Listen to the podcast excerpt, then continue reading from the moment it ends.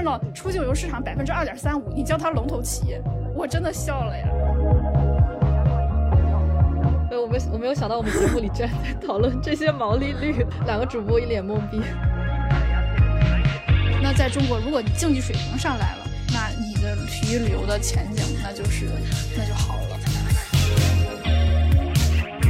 我我是觉得，既然我给了这么多钱，我肯定是要他就特殊服务的，肯定不只是就签名对啊，就是有一些不能说不能说的还要干嘛？在二零一三年的最后七分钟，陶老师看了一下手表，他看着我们几个说：“啊，我觉得我二零一三年的最后七分钟很快乐。”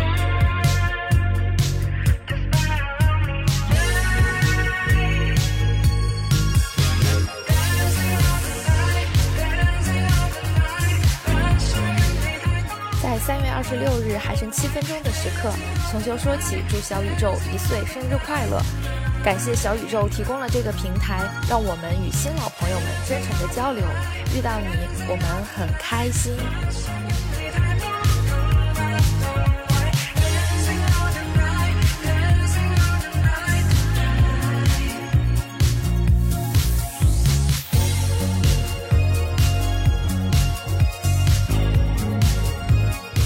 好，欢迎收听新一期的《从球说起》，我是阿冷来，我是笛子。Hello，大家好。哎，但是，还没 Q 你呢。哦 哦哦，啊，不好意思，我来早了。好可爱。对，呃，这位就是我们在上一期有提到过的，因为我们在爱发电上开通了一个项目，就是呃，欢迎大家如果喜欢我们的节目的话，可以在爱发电上给我们发电，然后给我们发电了八八八元的这位大股东就是我们今天的嘉宾桃子。那桃子先给大家打个招呼吧。Hello，大家好，我就是那个给爱发电充值了八八八元不让歌颂尤文图斯的桃子。对，就是人美心善，今年一定会发大财的陶老师。啊，这这这倒不必，但是我很惊讶的是，那个八八八真的，嗯，就是看着就觉得，嗯，这个梗很好玩儿。然后要歌颂尤文图斯，我实在是难以想象，如果真的有人去歌颂尤文图斯，在这个节目里会是怎样一种分裂的场面。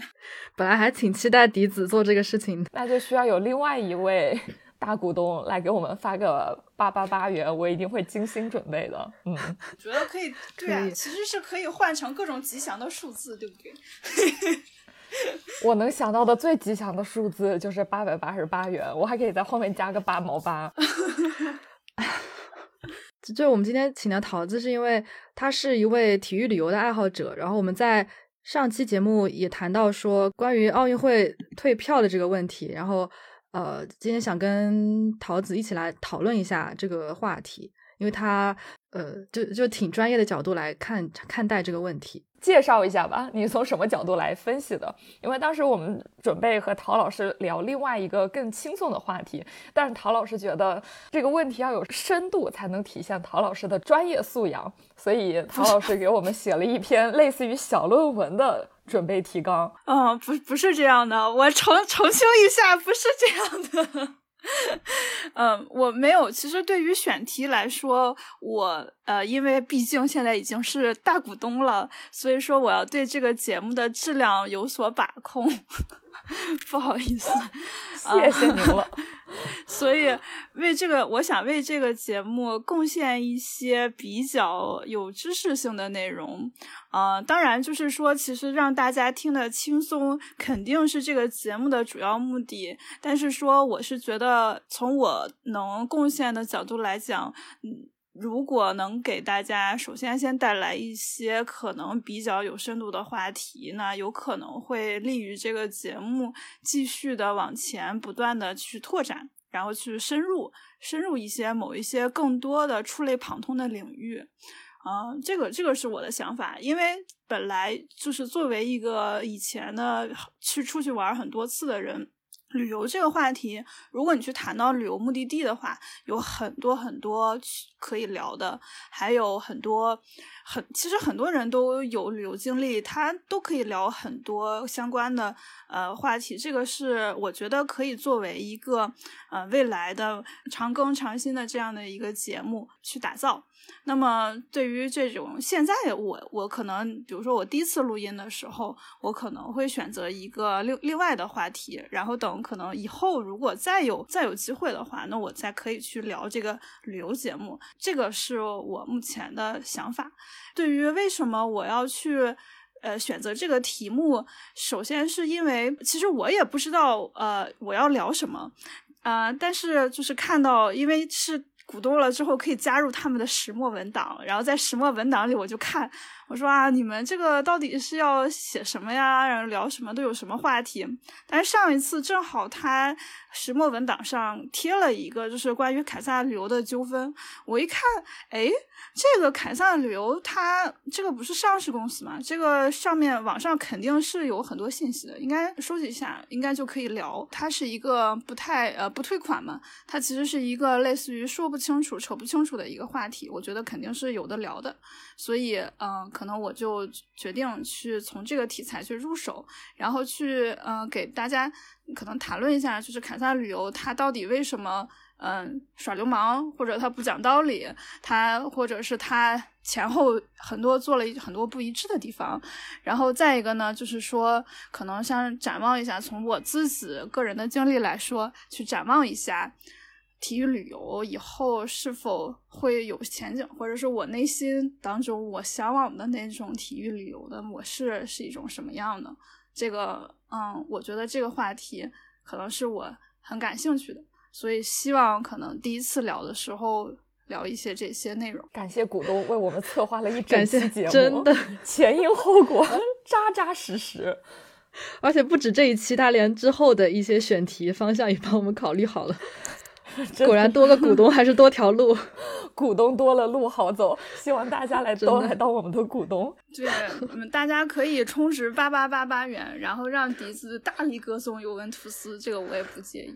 所以尤文图斯粉们，你们还在等什么？尤文蒂尼和蒂娜们，你们还在等什么？赶紧来呀！所以桃子刚才说了一堆凯撒旅游的问题，所以那我们就第一个问题就是，所以凯撒旅游它为啥不退款呢？陶老师给大家展开讲讲。其实我一开始是觉得它单纯的，它就是一个消费者的纠纷嘛。我觉得像新冠肺炎这种黑天鹅事件，它应该是在合同里边会算作不可抗力。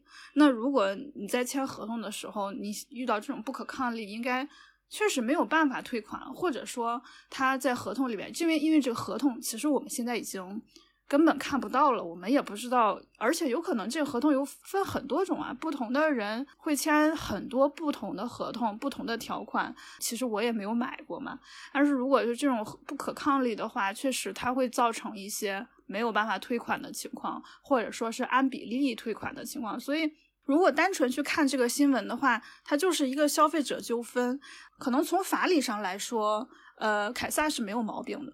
然后从情理上来说，其实消费者也很冤嘛。当然，我不是专业的法务，这个我我说的这些其实都是个人的推测。但是后来我又去看，呃，东京奥运会其实已经推出了那种全额退票的那种服务。实际上，如果说你去可能跟官方去申请说我要退票。据我了解，其实欧洲杯的话，应该就是说把把钱打打回给你了，就是百分之百完完整整的又退回到你的账户上了。这个是我之前知道的。是的，从这个角度来说，我觉得凯撒旅游肯定是拿到钱的。那你有什么必要扣掉？就是扣一部分，或者是像新闻里面说的很魔幻，说。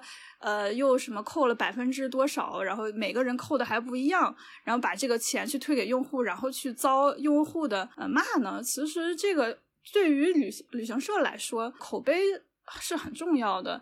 嗯，算下来应该就是得不偿失。干嘛要去得罪用户呢？你下次。对吧？谁谁会再过来给你买这个票嘛？大家都会买票。你从我的角度来说，凯撒旅游这样做其实有点得不偿失。而且他作为一个上市公司，我觉得他这么做，嗯，其实有一点有一点胡搞。因为他作为一个上市公司，他不差这些钱嘛，他有的是钱。啊，当然也不能这么说。所以我我是觉得凯撒旅游没有必要，就是扣，比如说，而且他很小家子气嘛，好像就是扣百分之五，然后百分之十。然后拖个几个月，然后再退给用户。呃，也有二三十的，就主要比较魔幻的，就是是从百分之五到百分之三十不等，是不同的人扣的还不一样，就感觉这个比较搞笑。然后你刚才说的退票的那个，它其实是票务方面退的，但是凯撒他卖的那个高端旅游的那个，嗯，一个包，它里面不仅是有观赛赛事门票，就主要还有什么航呃机票、酒店。然后什么当地的地接，估计这些东西，我觉得可能钱也比较难算。但是好像陶老师对于凯撒旅游的钱到底去哪儿了，为什么不还给消费者，有别的一些猜测。呃，是的，其实对于就笛子你刚才说的有一些地接啊，一些那些店，这个是涉及到旅游呃旅行社的商业模式问题啊，这个后后边可以说啊，就是现在前面就是说凯撒旅游这个钱到底去哪儿了？因为旅游业的这个本身的盈利模式，实际上就是很容易引发这种危机。这个行业模式决定了这个参与方，就比如说凯撒旅游需要提前的去预支很多现金，比如说呃酒店的床位啊、餐位啊这些。包括这个整个 package 体验的这种流畅度，嗯，我能想象到的，那可能是观赛体验，或者是那种东京，比如说 view 非常非常好的那种酒店。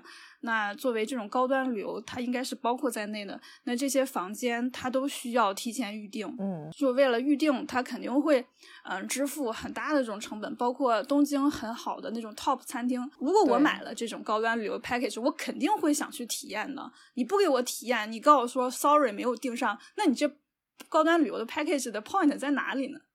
就是因为我不想费事儿，所以让你帮我订，然后你告诉我说哦订我也订不上。那这个旅行社那是这个产品肯定是不合格的，嗯，所以凯撒旅游这钱他没退呢。我一开始可能也觉得，就是因为他垫了太多的钱在这些 package 里边的其他的项目当中，所以回款速度会比较慢。因为可能那些酒店去年的亏损肯定是没没法看了，很多酒店也是濒临破产、濒临倒闭的这种。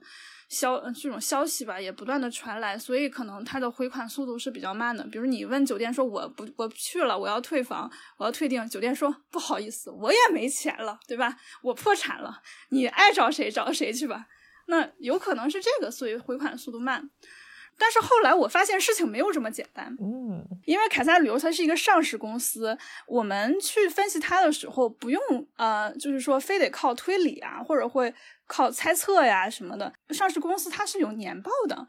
呃，你可以从他的年报的这些公布的财务信息去看他这个钱到底去哪里了。然后我就打开了他的这个季度报，我去查他支付了多少垫款。但其实这种细节的比例，可能在这种就是财务报表上，其实嗯没有办法体现特别细致的业务的话，自己不主动公布，那外界其实你也没有办法逼迫他公布。但是有一些非常基础的指标吧，我就查到看到就是说他这个垫款比例。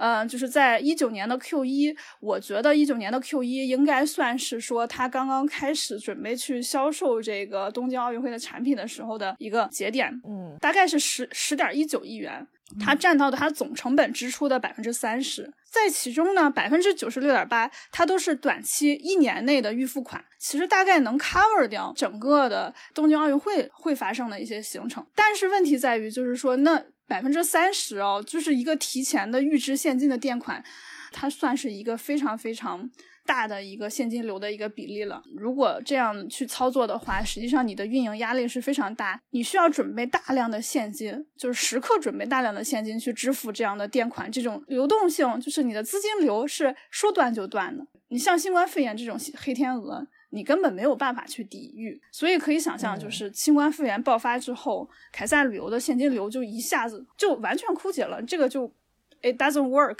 等于说一下子断了。那退款，那从何而来？没有，不可能发生。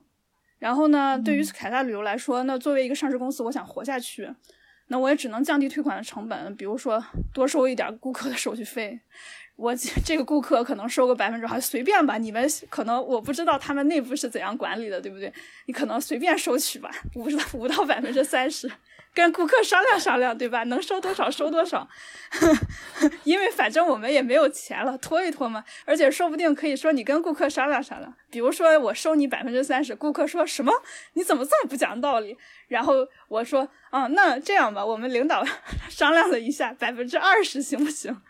那说不定这样来回来去就能拖一个月呀。这样的话，说不定然后领导告诉他说没关系，你再撑一撑，小伙子，下什么小姑娘，然后你下个月咱们公司就有钱了。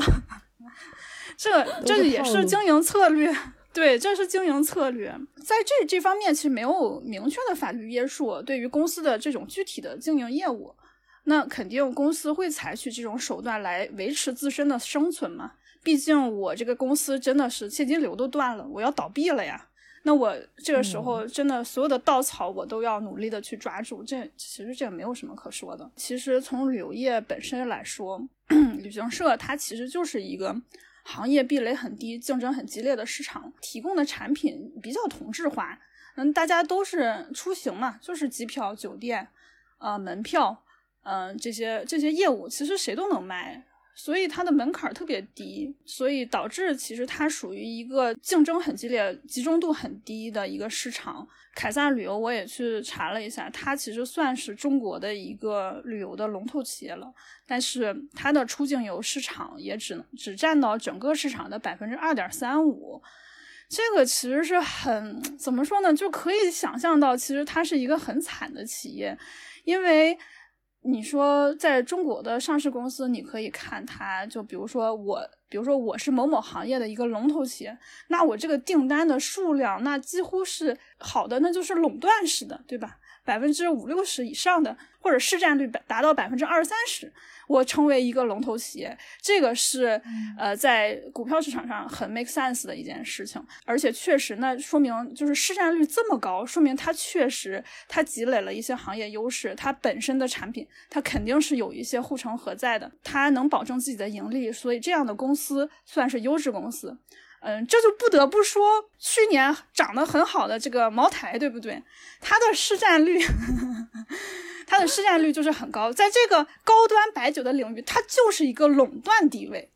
你只要是两千块钱以上的白酒，没有别的产品，只有一个产品就是茅台，所以它就是一个优质的公司。就是当然我也没有买，就是我我我根本就是没有赶上这个 对红利。我我对我水我水平根本不行，就是在坤坤。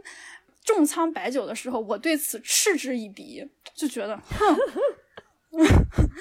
张张坤吗？对，艾坤，对，对此嗤之以鼻。但是其实去年就是龙头企业涨得最好，嗯，一所谓的龙头企业就是一定要市占率非常高。那你再看凯撒，它只占到出境游市场百分之二点三五，你叫它龙头企业，我真的笑了呀！这这这是你在。二点三五，对，那只能说明旅游行业真的竞争太激烈了，鱼龙混杂，就没有一个特别。你说它是龙头，其实它也只是一个一个鱼头而已吧，就是只是在那么多小鱼当中稍微大一点的鱼，可能吧。对，是的，就是另外，而且我查到，就是说另外比较好的也是中信旅游。然后还有中旅，嗯，就是港中旅，嗯，它也是中信旅游大概能占到百分之四，然后中旅也是百分之二，大概这样，就是一个行业竞争非常激烈的一个。啊，这样的环境，剩下的出境游市场在哪儿呢？三家龙头加起来百分之十都不到，那剩下的百分之九十在哪儿啊？就是中小旅行社，被其他的几几千家包包那个这什么，就是几千成千上万家或者个人个人旅行者，然后因为所有人都在做旅游，你包括什么我能想到的航空公司啊什么的。一些 OTA，然后包括甚至线下的一些企业都可以涉足到这旅游市场。我无非就是订个票，说白了，嗯，对，就是因为这个行业门槛实在是太低了，所以它的竞争特别激烈，它的利润特别微薄。那我在研报里也看到了它的这个零售业务，旅游零售已经算是它业务毛利率最高的一个，是百分之十五，然后批发业务是百分之五，百分之五，说实话，真的那就是。嗯，赔本生意，那其实，在上市公司，那真的不是特别好的表现啊，十分特别可怜。因为你从上市公司，你看可以看到那毛利率，他们呃毛利率甚至达到了百分之九十六啊。比如说这个万兴科技啊、伏羲软件、我五生物这些才可以叫做龙头企业。你像毛利率百分之十五，哎，百百分之五还靠零售，哎呀。这这其实还比较比较可怜吧，就是真的比较就人货比货得扔。没有，我没我没有想到我们节目里居然在讨论这些毛利率的事情。两个主播一脸懵逼。来总，这不是你的专业吗？我不是做经济金融这块的。你继续。就是其实是这样，就是我这是我自己的探索，就是为什么包括凯撒旅游，其实它去年股价股价也不是没涨，它它涨的原因其实它有一个暴涨，当然现在已经跌回去了。大家千万不要碰这种这种很很可怕的公司。就是因为它这沾了一个免税的概念嘛，去年这个免税涨的这个概念涨得很疯狂。怎么说呢？就是凯撒旅游它所所处的这个行业的模式，它本身它经营就是比较困难。那作为一个同质化严重、竞争很激烈的这种情况下，凯撒旅游其实也不是说它没有没有采取任何策略。其实拿到东京奥运会的独家代理权，已经算是一种突破了，因为这个就是一个行业护城河，我是独家嘛。我你只能从我这儿买，那其实是已经是他在努力的建立自己的这种产品的护城河了，但是谁知道又遭遇黑天鹅？你说 东京奥运会现在都要闭门举办了，我只能说是惨啊，就是时也命也嘛，真的这个钱可能真的轮不到他挣，这不怪他。我觉得如果是东京奥运会，如果没有你想假设畅想一下，如果没有疫情，东京奥运会。如期举办了，那他肯定不会，肯定不会发生这些事情。对，奥组委自己卖出的票，最后在去年年底都被退了百分之十八，就在国内都这样被退了，更何况是国际市场，所以真的损失惨重。本来都是指望着大赚一笔。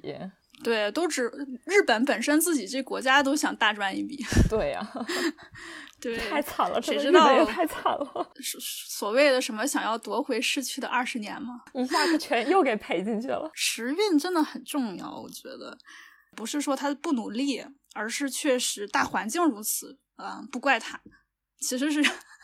我最后得出的结论有可能是这个，还有一些别的原因，就是这个这个就有可能就是他就是越讲越深了，就是讲到可以简单讲讲是这样子，因为下面的内容可能是比较敏感的，因为那个凯撒旅游它其实是这样，它是一个某呃破产航空系的一个公司，它其实是海这个凯撒旅游的这个持股股东，那么其实去年可以看到这个。这个股东啊有很多违约呀，因为他他没钱了嘛，然后被动减持啊什么，其实给这个凯撒旅游已经造成了很多这个运营上的困扰。那么，其实刚才提到的预付款问题，其实就是因为实际上这个公司已经沦为了这个控股股东的这个提款机。那在去年 Q 三的年报的时候，他凯撒旅游经营性现金流十个亿，你现在预付款都已经十个亿了，那就肯定没有流动资金了呀，所以肯定十分魔幻。其实它的这个所有的预付账款啊、应应应收账款啊，它都是跟这个破产航空关联的一些交易。那基本上就要现在，因为那个航空已经破产了，所以说它的运营资金也没有了，那没米下锅了。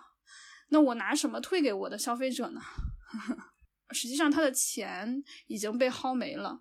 我们可以看到那些魔幻新闻，比如说，嗯，多扣钱呀，或者说我明明没有买什么，还。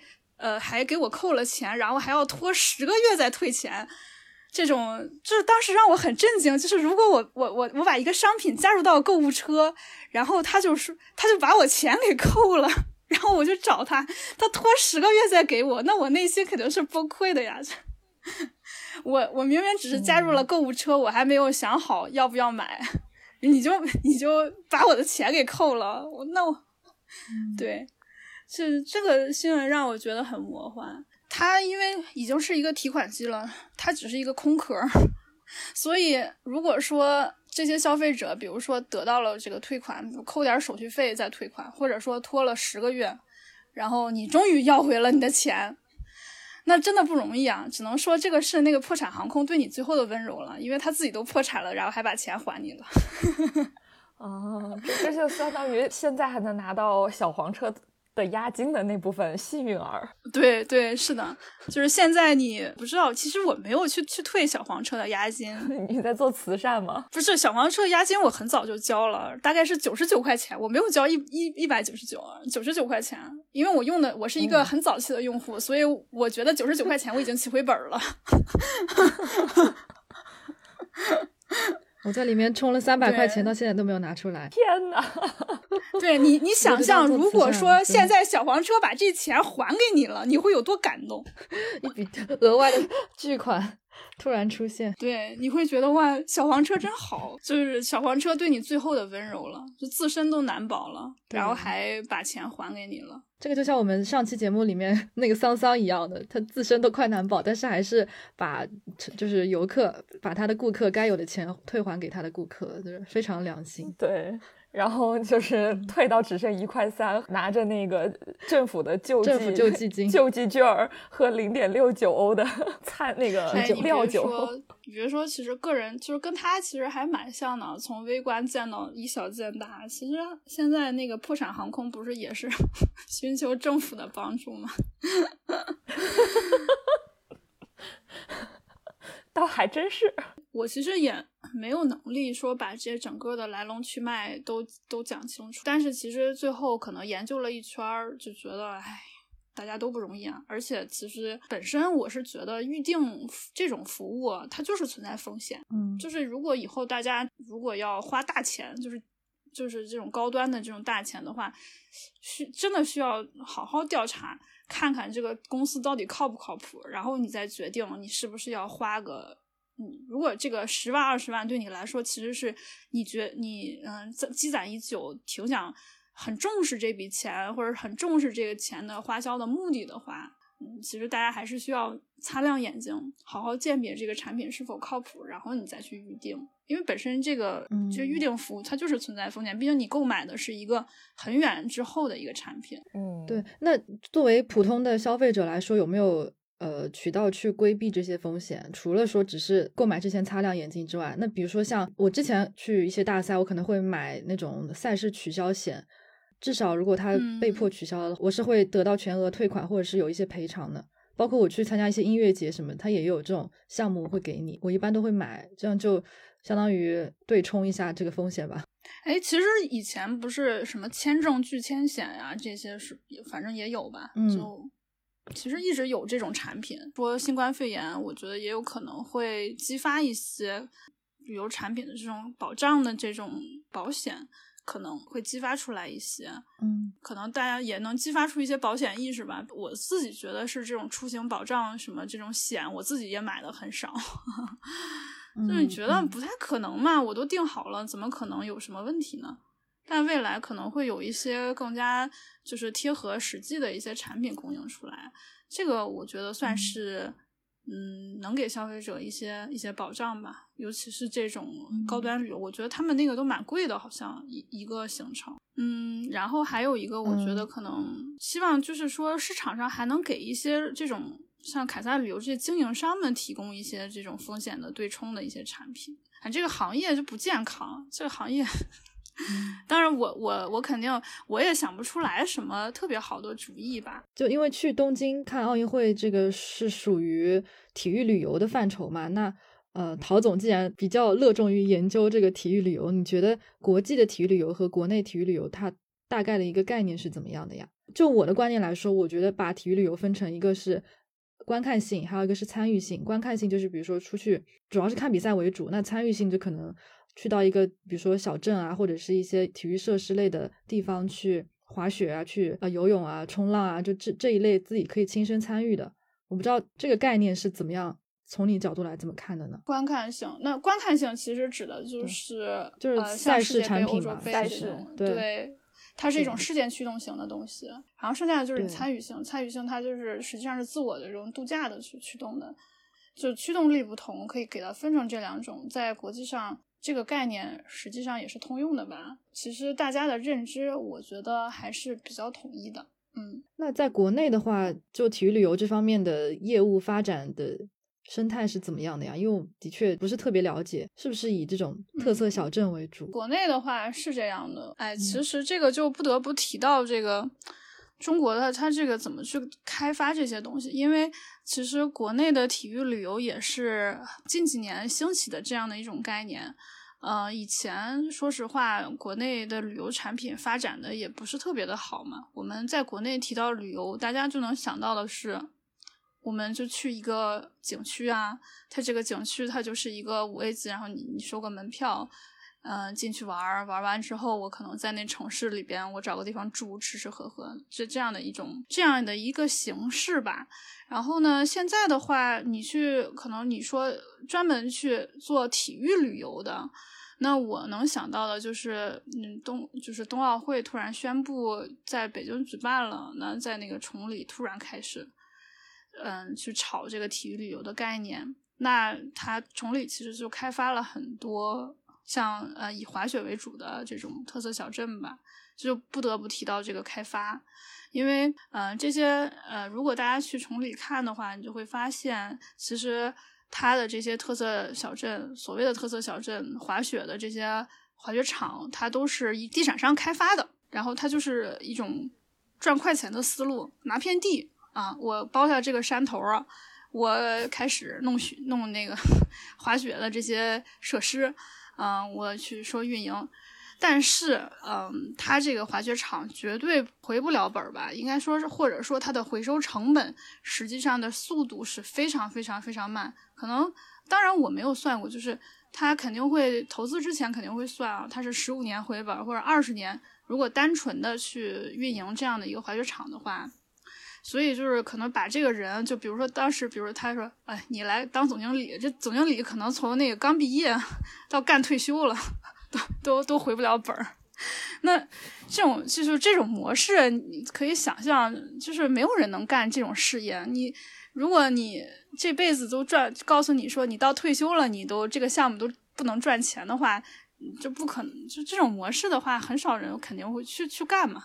所以，其实在国内去做体育旅游，都是转嫁成本啊！就不管看我们看到的，就是崇礼这些什么滑雪小镇，还有一些，比如说这个海南有一些我知道就是赛车小镇，呃，我不知道在哪里啊。那这个项目其实。如果说真的去做的话，那就是呃，比如说我就是拿一片地，然后呢，体育设施就是为了拿地我去做的一些噱头，或者说政府要求我去做，后边就是这个运营那就是随缘。那我这个钱从哪里回现呢？那肯定是这个一个相关的设施，然后配套的那一大片可以售出售的一些产品，那就是 房子嘛，住宅。大家也都知道，这个房价这个肯定是。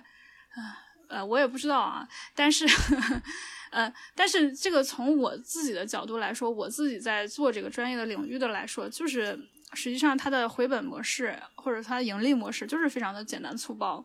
我把这些，只要我把这些房子卖掉，我这个项目就已经赚钱了。所以，嗯，我不会再 care 你说，嗯，别的，就比如说滑雪场的运营啊什么，其实没有。从本质上来说，它并没有什么动力搞好。我搞好的唯一的动力就是我这些房把我要把这些房子卖掉。而就是，但是呢，其实我我在这个怎么说这个通货膨胀这个环境当中，就是这个市场环境就是如此吧。嗯，你没有办法去苛求开发商你去运营一个，嗯，运营一个这个不赚钱的产品，对吧？嗯，那那。但是，那如果除了你不让开发商去做这件事情，那市场上并没有一个主体有这么有钱去投资兴建，比如像冬奥会赛事规格的这样的滑雪场。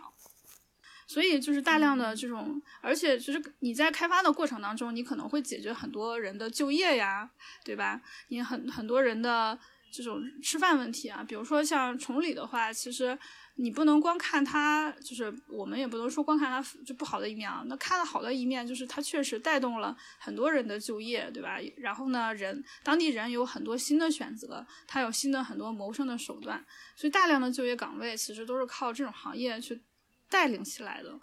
嗯，也所以这个就是我我认识到的，就是国内的体育旅游的概念吧。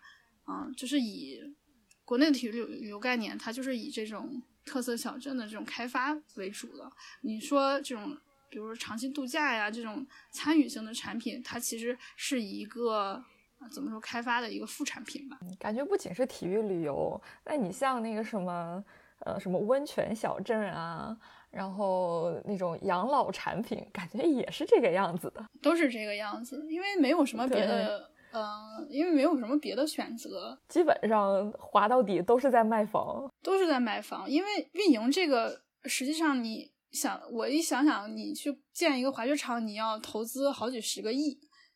那这个成本，你靠卖雪票是很难，真的是很难收回本啊！一张雪票我们都可以算出来，一张雪票才几个钱啊，而且一年也只有那么几个月的雪季，然后那个雪道上又不可能说全是人，你要保证安全，然后你的你的那个运营每天开门的那个数量都是你的缆车的座数，其实都是可以算出来的。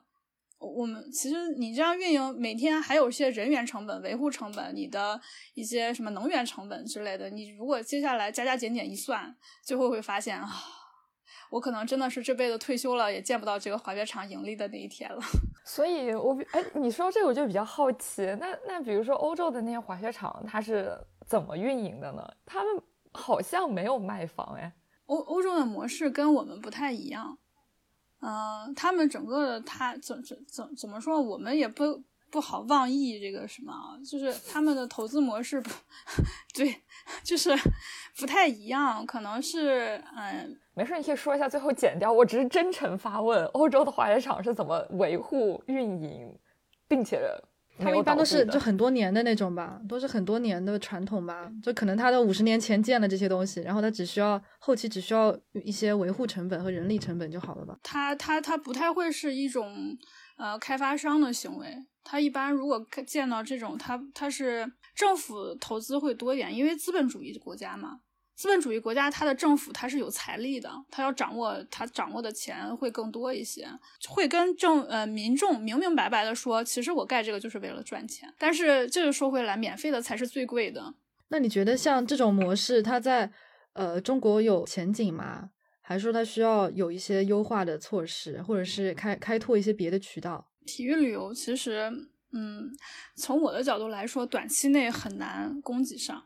因为体育旅游的本质，让体育旅游本身就回归体育嘛。回归体育的话，中国的这个赛事啊，包括这个体育竞技水平，那毕竟跟世界级的那种一流水平，它还是差的比较远。个人观点啊，就是以足球为代表吧，对吧？你可以看到。短时间内，它就是产生不了太大的影响力，就是不会有那种外国球迷千里迢迢来看一场中超比赛，比如说恒大打国安这种比赛吗？就是培养出一个世界级俱乐部，对吧？比如说 AC 米兰，对吧？在几千公里以外都有一群忠实的球迷，对吧？然后甚至一从青少年时期就受到了他们的影响，这个。这个其实是对对，然后把去看现场当成自己的一个梦想，然后在几年之后实现它，就是还是挺挺感人的。但中国好像目前来说没有在国际上有这种影响力吧，大部分还是国内的观众为主，除非他举办比如说世界型的比赛，嗯嗯，是啊，就是除非是举办这种奥运会啊，或者啊像亚冠，对吧？这种。会迎来一些嗯游客，专门说做体育旅游的游客，嗯，所以就是其实最终它回归的就是一个赛事或者是本身的竞技水平。那在中国，如果你竞技水平上来了，那你的体育旅游的前景那就是那就好了，这是我的观点啊。对，然后一般其实泛化的时候，就是一般在分析的时候，我们其实为了就是给市场一些信息。信心，那我们可以把电子竞技有些时候也会加入进来。其实，因为中国的电竞实际上实力是非常强的，嗯嗯，就是像像对吧，DOTA 呀，然后撸撸啊，然后包括其实去年它这个炉石传说，炉石传说去年诞生了历史上的第一位女性世界冠军，那就是一个中国妹子，嗯，就非常给这个怎么说呢？女性长脸，也给中国人长脸。这个炉石传说，一个对打破传统观念，对传说中呃要算这个二十以内加减法的，或者是一个是逻辑一个策略类的游戏，那就一个中国妹子竟然夺冠了。嗯，这个对本身我们对我们这个从球说起这个节目也是一个很大的鼓舞吧。我觉得考虑的真的是很周全。嗯，对这个，但是那就是说电竞这个事情，电竞旅游，我我不知道这个完全不了解。开脑洞的来说，电竞旅游，我们我们需要电，就是我我不知道，但是我我可以看到一些电竞的赛事啊，在某某举办，但是去年因为疫情的原因，可能就这个赛事应该在现场的应该没有那么多了。我看还是挺多人去现场的，就是电现场还挺挺热闹的，现场看，对对对。嗯，但主要是票太难抢了，因为可能一年就那么一两场特别重要的，所以说基本上大家都抢不到票。但但我们对电竞也不是很熟，所以说我们没有发言权 在这一块。是的，就是只能说就是说足球吧，以足球为代表，对吧？什么时候中国能出现一个像某某某球队那样的，这个可以自己带入自己的球队？那么大的在世界上有影响力的那样的一支伟大的冠军球队，那那中国的体育旅游呢，就是彻底发展起来了。体育旅游除了赛事导向的，就还有那种，比如说你刚刚说参与性、体验型的，感觉最近几年可能慢慢的这个市场在扩大，但是总体来说它还是一个非常小众的市场。呃，中国的总体的出境游里面，你说我为了呃浮潜去一个什么地方，我专门为了滑雪去一个什么地方，这样的游客感觉还是比较少。观光为目的还是最主要的，所以可能除了整体的体育赛事的实力之外，可能整个的公民的体育呃热情、爱好或者兴趣也也挺重要的。嗯，对。但我觉得这块其实就一代一代已经有比较明显的提升了。我感觉现在的年轻人其实比较懂得享受，然后比较懂得及时行乐，所以。其实是有很多人，比如说专门为了滑雪或为了潜水而去某一个地方。这个我觉得就是大家的爱好得慢慢培养嘛，对吧？你这个也不是一下子能培养起来的。我就觉得以滑雪为举个例子，你就是之前你说北京周边哪有像样特别好的滑雪场呀？还不是崇礼建了之后，大家才慢慢的哦，慢慢的这个意识啊、水平啊、装备啊，才慢慢的升级。到了冬天，然后每个周末朋友圈就全在滑雪，我简直了。对，滑雪本身是一个还行吧，比较有意思的运动，嗯，也很放松，对，也很健康。冬天也没什么可玩的吧？对，北方冬天是没啥可玩的，但南方冬天还能冲浪呢。去三亚吗？那也只能去三亚了，只能去三亚了。那这也是一条路啊。哎，其实海南，我之前还说就是要开发一些这种赛赛车呀什么的，其实很好。我觉得，如果真的海南的旅游资源特别特别值得被开发和挖掘，而且国家其实有出政策，让海南岛的整个体育旅游，呃，整一个行业去进行重点的培养吧，相当于。但现在看来，还还是一步一步，是的确可以干很多事情。对，有很多事情可以干，就是如果赛车也很有意思呀，我觉得就是什么，还有冲浪那些帆船啊，什么都其实都很有意思，嗯，都可以去做。对，既然说到这个，你们觉得你们心目当中一个理想的体育旅游的线路或者是状状态是怎么样的？比如说出国也好，还是在国内也好，你指什么样的旅游？就是看球，不就拿看球来说吧，比如说朝圣之旅。我觉得我们两个。对好的评价应该非常不一样。来总，要不你先说一说，或者桃子先说一说。嗯，来总先说。传统来讲，可能大部分旅旅游团或者是那种赛事运营公司都会围绕比赛内容进行包装的。就比如说你带一个团，然后去，比如说去看曼联，那可能就是围绕老特拉福德呃球场参观，然后看球。然后在曼城或者伦敦这样玩一圈，基本上就是这样子的一个套路嘛。那我觉得，嗯，在我心中，如果有一些额外的服务就更好了。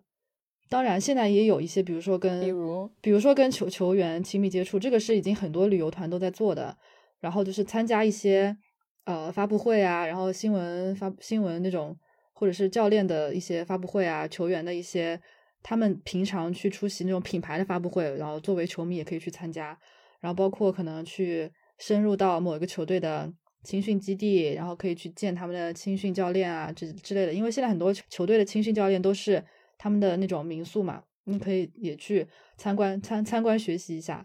我觉得这些还挺好的。那那如果从我个人角度来看，我可能呃是想要多去跟当地的球迷多交流的。就比如说去球迷的家中去看看他们这么多年来对于球队的一些收藏啊，然后对就喜欢这支球队的一些心理体会啊，这些我觉得从深入当地球足球文化的角度跟球迷多交流是一个很重要的事情。然后，这个是我觉得可以去多开发的一点吧。因为大现在大部分从国内出去的球迷，其实只是泛泛的在表面上看一下球、参观一下而已，他们没有真正深入到当地的一些社区文化、足球文化当中。这个的话，如果有些 connection，的确是可以去做。那作为我来说，我可能想要点名某个球员，然后跟我单独相处。孙兴民，你听到了吗？干一点就是看球以外的事情，手牵手逛街，这可以说吗？这是可以说的吗？可以，我觉得可以说就可以说。哦，好的。就是我有问题，就是如果就是你你听说过那种国内有那种旅游团，真的说去带你去去看那个发布会吗？就是就是参加那个新闻发布会？啊，有真的有这种有有有新闻发布会，有的有。那那不是说每普通的那种旅游团，一般十几个吧，最多了。十几个人，那其实很多。我觉得新闻发布会，那其实总共在场也没几个人，我觉得是吧？嗯，他的新闻发布会不是在后的，是在那个训练中心的那种，那个的发布场其实挺大的，可以容纳更多人的。对对，一般在比赛前两天，就是记者会去那个训练基地。对，而且没有那么多记者会去的。他一般就是跟队的那些记者会去，或者碰巧要去采访啊什么，他们就会去去一下。然后其实发布厅蛮空的，对，就体验一下除了球场上发生的事情之外，就是在赛场之下有其实很多很多球迷看不到，在电视机前看不到的东西，可以让他们去多感受一下这方面的东西。嗯，你们觉得呢？你们你们觉得就是怎么样一个体验才算是心里比较满意的？陶老师要怎么朝圣？朝圣，其实我觉得我就是来总说的那个停留在初级阶段的那种观光的球迷，因为对于我我自己来说，我我的心态就是哇，能看到这些我已经很满足了。嗯嗯嗯，对，就是我我我记得我去 AC 米兰的第一次去的时候是去了圣西罗吧，在主场。然后我我当时一个小朋友，然后在主场外面站着，然后绕着主场走了一圈，就觉得哇，我 这个我这辈子真的 对梦幻，对对对，就是这辈子值了。就当时就是这种想法，嗯，特别特别的单纯。这个也看看阶段，然后后来对后来才有什么去博物馆呢？然后去参参加一些，包括看比赛啊，这些这个，因为我不是那种一次性完成所有流程的那那种人，我是分了好几次，然后才逐渐的完成了这些球迷该做的事情。嗯，但是从我的角度，如果说参与一个旅游团的话，从从我的角度，从消费者的角度来说，那我我可能我图的就是省事儿，第一省事儿。我给你钱，一手交钱一手交货。我要 A B C D，我给你多少多少钱，你给我保证 A B C D 就行了。这个这个是我可能最在意的事情，嗯。然后第二就是我要体验一些别人不能体验的事情，呃，就比如说对吧？我点名和某球星见面，但是我觉得这很难实现，就是我觉得很难实现这个这个，有点异想天开。其实是其实是可以的，就是但是需要你包装自己比较好，然后包括你有一些感人的故事，或者是你真的为了球队做出了很多的，他们也觉得很神奇的事情，那那可能是可以的。但是这个不是一个旅行团会做的嘛？就是如果你是自主去，就是旅行团很难给你做到这件事情。旅旅行团其实就是一个中间商吧，就是帮你去联络。如果你自己没有办法去联络的话，可能旅旅游团会帮你去做这个事情，不然的话你可能。两边你而且旅行团，对，而且旅行团他是带了一个团去，但是如果你报的是那种，比如说一个人几大几万块钱、十几万块钱，呃，你说你点名，你说一定要见到这个球星、球员什么的，我觉得可能旅行团也能做到，就是我现在脑子里在想有哪些路可以做到，然后说啊，有一些的确是可以，但是这个需要非常专业的嗯体育从业者，他会知道有哪一些嗯门路是可以约到这个球员的，因为球员平时也是会需要一些商业活动呀什么的，他也要知道呃怎么可以去和他联系上，然后怎么来安排这个时间，嗯，就这个时间肯定是要嗯特别精确嘛，嗯。对，而且这个野路子其实有些是不不方便不方便，对，而且这些野路子其实有些是不方便公开分享的，就是只能在 私底下面自己讲那种。也不是，我突然想到，就是那个什么印度土豪的婚礼，请碧昂斯过来唱歌。你给钱就行了呀，对呀，这个就是啊对，其实这个给是钱到位了，什么都可以做。对，就比如说有一些那个球员，嗯，特别是退役球员，你跟他说你要给他采访一个是多少钱，是明码标价的，就只要你联系到经纪人，你完全直接给钱就可以。所以如果你给他一个相同的价格，你说要见见见一帮球迷干什么的，完全可以。就是在役球员，他可能现役球员可能就是时间比较忙一点，但是我觉得只要钱给够都可以。对，我们现在讨论肯定是就是平民路线，因为有就钱那么多，肯定不在我们讨论范围内，这个就直接是另外一个世界的问题。我想说是没有那么贵，这个我们可以在听友群里面。呃，退役球员没有那么贵，其实我是想，就是跟你的红的程度有关嘛，就是你这个球员到底有多大牌的。我要见你，如果真的说我要点名见 C 罗、梅西，这个这这很可怕。但是如果见不红的呢，比较普通的，甚至没有人认识，对，就比如说你要见自己自己球队里面随便某一个球员都可以的话，我觉得这个没那么难。说实话，没那么难。对，这是没有那么难，对啊。对，就但是就需要有人来操作这个事情。这不是啊，就是你想，如果最嗯草根儿、最草根儿的，那就是 for free 的那种，那就是每天去训练场那个地方堵他们嘛，这个不用钱。但是问题从球员的角度来说，那他就别人一分钱不付，你还得停车跟人签名合影呢，那还不如收点钱呢。那也是。就是我我是觉得，既然我给了这么多钱，我肯定是要他就就刚才说那种特殊服务，对吧？就是肯定不只是就签名合 对啊，影这就是么简单。有一些不能说不能说的服务，还要干嘛？对啊，就不能说的服务啊。好的，有画面了。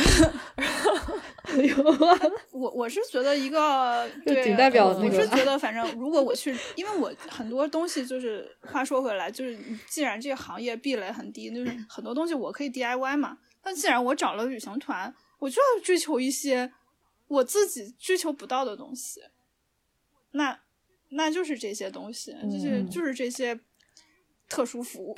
嗯，是对。那那你觉得就是一个人看球和这么多人，可能你很多都不认识，我还没有说呢一群人一起去看球。啊，对，那那笛子你来说，对，赶紧分享一下。我我就说，我跟大家的那个想法肯定都特别不一样，毕竟我不看球，所以让我觉得我去旅游，我去看这场球，真的只是一个理理由而已。我可能想看的更多的是还是和社会文化比较相关的东西，所以像类似于桑桑的那种。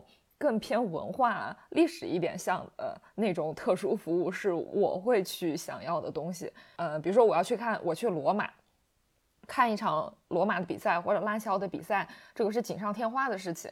但是我到底去不去当地的什么呃基地啊，干什么的，这个没那么有所谓。年轻的时候我可能自己会去，但是现在我肯定不去了。我肯定更想看的就是可能和和。呃，阿莱有一点点像，就是哎，比如说这个球迷文化在当地的真正的居民市民中是什么样子的，但是我又不那么纠结于我是不是要和他们交流，因为我是觉得你的热爱和我的热爱可可以不一样，我只想大概就是看一下你们是如何嗯在。这种氛围下生活的就可以了，但是我可能对这个城市的兴趣会更大一点。嗯。所以我比较看重的是，如果我去旅游的话，那你要我如果我是选择去这个地方做体育旅游，那一定是我对这个城市也会特别的好奇，所以你不能给我看这个城市里面特别烂俗的那些景点，我要特别的呃城市旅游路线，就是类似于桑桑的那种路线。嗯，那你这个属于非常怎么说小众的，而且独特的追求。只能是 VVVIP 团。嗯，大部分如果第一次出国去看一支你喜欢的球队的话，大部分人还是想要直接直奔球场，赶紧把这个比赛看了，完成自己的一个心愿吧。对。赶紧给我安排，对，真的，哇！我还记得自己，赶紧。我就看那个，真的是，你你就看那个有一场是什么呀？米兰对尤文呐，就是那一场，哎呦，就是那个心内心真的就是，我就是奔着这件事儿去的。你千万不要跟我讲别的，我，我坐在那个看台上，我就已经全身心的觉得哇，神奇。的那种感觉，嗯，对。然后至于米兰的文化什么的，我觉得就是过了这件事情再说。等我爽够了，我再再去体验也不迟。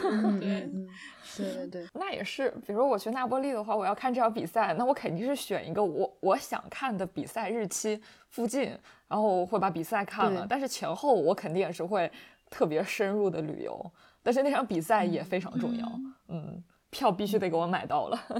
嗯，而且得是去我想要的那个部分。你们觉得一个人看球和可能跟一群不太熟的人、陌生人一起去，呃，你去看一场你喜欢的球队的比赛，这个体验会有不一样吗？如果说跟团，取决于那些人是不是傻逼。嗯，取决于这个。不，其实我感觉我觉得不。对，我不介意，就是，但是我觉得是这样，就是你千万不要安排，就是就敌对球迷一起去嘛，你就安排一个肯定不会球迷，对，一个队的球迷，对，也还好，也还好，对。但是如果一场比赛米兰对尤文，然后一个旅行团啥球迷都收了，然后一起去看这个比赛，我天呐，你这是不敢不想干好事儿的，这个，那只能说明这个旅行团太不专业了。嗯，但是不可避免的，确实会有人这么操作。对呀，他想的就是，哎，你反正你是要去看一场比赛嘛，那那你那这有什么区别呢？对他来说，你们都只是顾客而已啊，他不会去考虑到考虑到这么精细的需求吧？嗯，那那可能我之前就是接触到的旅游团都是只是针对某一家球迷的旅游团，所以说所有人都是那支球队的球迷。我我是觉得，就从中国去一个遥远的国家，跟那么多人一起去现场看一支你们都共同热爱的球队，其实是蛮浪漫的一件事情。就这个浪漫是跟你一个人去现场感受不太一样，它有因为你们有可能有更多可以分享和连接的情感吧。所以我觉得这还真的还想想还挺浪漫，虽然我没有经历过这个事情。就如果团队中不要有那种傻逼的话，其实都还不错。其实还是很就是不错呀。其实而且其实不一定碰到傻逼嘛，就你有可能会碰到跟你很像的人。那那就很好了，你以后你们以后就会成为朋友。其实我们在欧洲看球，还是通过这种方式还认识了蛮多人的。就比如说米兰有场比赛，然后大家从欧洲各个城市，甚至从国内，甚至从北美飞到米兰，然后大家一起看。然后赛后或者赛前，大家都会一起约着，因为微博上 ID 都见过嘛，然后我就会约着见个面啊什么的。然后最后就都成了。朋友，对米兰球迷确实，我也我也有非常相似的经历。那个是，那个是那个比赛还蛮特殊的嘛，就是那个比赛是那几个元老都都退退休的最后一场。对对对，哇，真的超级多人，一排人去，那很壮观，我觉得。对，大家都在一起，大家一起哭，真的真的大家都在一起哭，真的非常感人，我觉得非常感人，就是真是受到了。受到了感染吧，嗯，这种感觉不错啊，我觉得，嗯，对，以前以前在欧洲的时候，还有比如说每年米兰德比也是会有一群人，大家都一起去，对啊，米兰。真的，呃，其实，呃，我跟迪斯其实也看过很多啊。我觉得，其实看看球，我我这个人从我的个性角度出发，可能我看球还是需要有人跟着一起去的，不然我自己一个人觉得有点孤单。对，要一起吐槽。我我和迪斯一起还看过因扎吉，对，神不神奇？我们俩去看了因扎吉带米兰青年队的时候打阿贾克斯的 U 十九，然后那个也就非常好笑，对。对，然后那一次还有露露，那一次也碰到露露了，就是我们聊以色列那一期的嘉宾，然后也碰到他，然后聊了一下。是啊，是啊，是啊。对对，你看，就是我们的嘉宾其实都是看球认识的，看球认识的。我和迪子反正去过很多个地方，还挺好的。看过还有什么乌克兰的那个很很魔幻，对对对对，看那个那个基辅，看那个呃门兴门兴格拉德巴赫对基辅迪纳摩的欧冠预选赛。对，非常魔幻那个酒店，然后还有，还有，还有有一次是看乌克兰国家队，我们还有一个另外两个姑娘嘛，对吧？然后我们去那个林米尼，还住错酒店，什么乱七八糟。那个那一次真的太好笑了，疯狂跟寂寞哥告白，感觉这可以单独来聊一期，真的很好笑，大家一起看，对，嗯，对，真的很好笑，嗯。因为你找到，毕竟找到时间，大家一起出去玩，就是一件其实比较，就真的是比较让人开心的事情吧。反反正我是觉得特别浪漫，嗯，是真的很浪漫。现在想想真的很浪漫，当时只是觉得哇塞，太有意思了。对，现在想想也觉得，其实人生中很有很少有这种经历比这个还要有趣，就是相当相当有趣的事情。本来是准备讲热那亚的，然后我去翻了一翻，我几次去热那亚，最后一次去的时候就是和你们四个人一起去的嘛，那是一三到一四年跨年。然后我说我现在还记得，在二零一三年的最后七分钟，陶老师看了一下手表，他看着我们几个说啊，我觉得我二零一三年的最后七分钟很快乐。然后我这句话我记了，真的特别哇，好神奇。哎，我都不记得了。我觉得这个是 非非常，就对我来说其实是非常难得，因为我是一个，嗯，当然从现在角度来说，我真的，呃，比以前感觉抑郁了很多。那个时候，嗯，我几乎都已经想不起来那个时候的感觉了。如果我那个时候能说出这句话，那真是，那说明真的很快乐，很很。对，因为那个时候一三年，其实你也没有很快乐，然后但是跟我们出来玩，你就觉得啊很好，然后到了那最后七分钟，然后 就是特别快乐，因为那一天我们也的确没有，我们经常一起出去玩，就没有什么特别明确的目的性，就是大家在一起逛逛街、吃吃饭。喝喝酒，我记得那我们跨年，那是我们第一次一起跨年，我们买了那个起泡酒，但是每一次我们都忘记拿杯子，然后我们下楼了就没有拿杯子，然后说算了吧，就这样，然后就在讨就在讨论待会儿这酒怎么喝，最后大家一致决定啊对瓶吹吧，一人喝一口算了，嗯 嗯，然后对，然后再讨论一下这样的问题，然后的确很快乐。嗯，我不知道是年轻是因为年轻快乐，还是因为，呃，是因为我这件事情年轻，而且又在又在对的人身边，这就很快乐。时间也对，人也对，嗯，怎么能不快乐呢？对，那差不多了，我们 感谢股东莅临我们这一次第一次从球说起的股东大会，令节目组蓬荜生辉。对，讨论了一些什么毛利率这样子的话都不敢插的话题。对，但是最后还是我们还是找到了很多共同的回忆和呃那个时候的快乐，包括一起看球的时候的那种单纯的美好。最后还是希望能够 尽早的赶紧，大家可以一起再出去重新一起看球。反正最后的愿望都是这这么朴实无华，感觉可以和陶老师再跨一个年，还希望他至少能拥有快乐的七分钟。嗯，这个很有道理，我同意。好的，好吧，那就非常感谢桃子来我们节目，我们之后有机会还会邀请桃子再来做客。是的，嗯，好的，希望各位听众可以多多支持《从球说起》这一档。嗯，有两个资深的女球迷，呃，运营的一个，念一遍。嗯，没有没有，我我要念出自己的特色。来来来，有两个资深的女球，有两个资深的女球迷运营的一档非常独特的、有思想、有见地、有深度的。呃，一档播客节目，希望大家多多支持，也欢迎大家提供有意思的题材，大家一起来讨论。最后，祝从球说起，呃，越来越火吧！我这是起立鼓掌，起立鼓掌，说的太好了，陶总说的太好了，台总说太好，股东说的对，从球说起，第一次股东大会圆满结束了，我们下期节目再见吧，拜拜，拜拜，拜拜。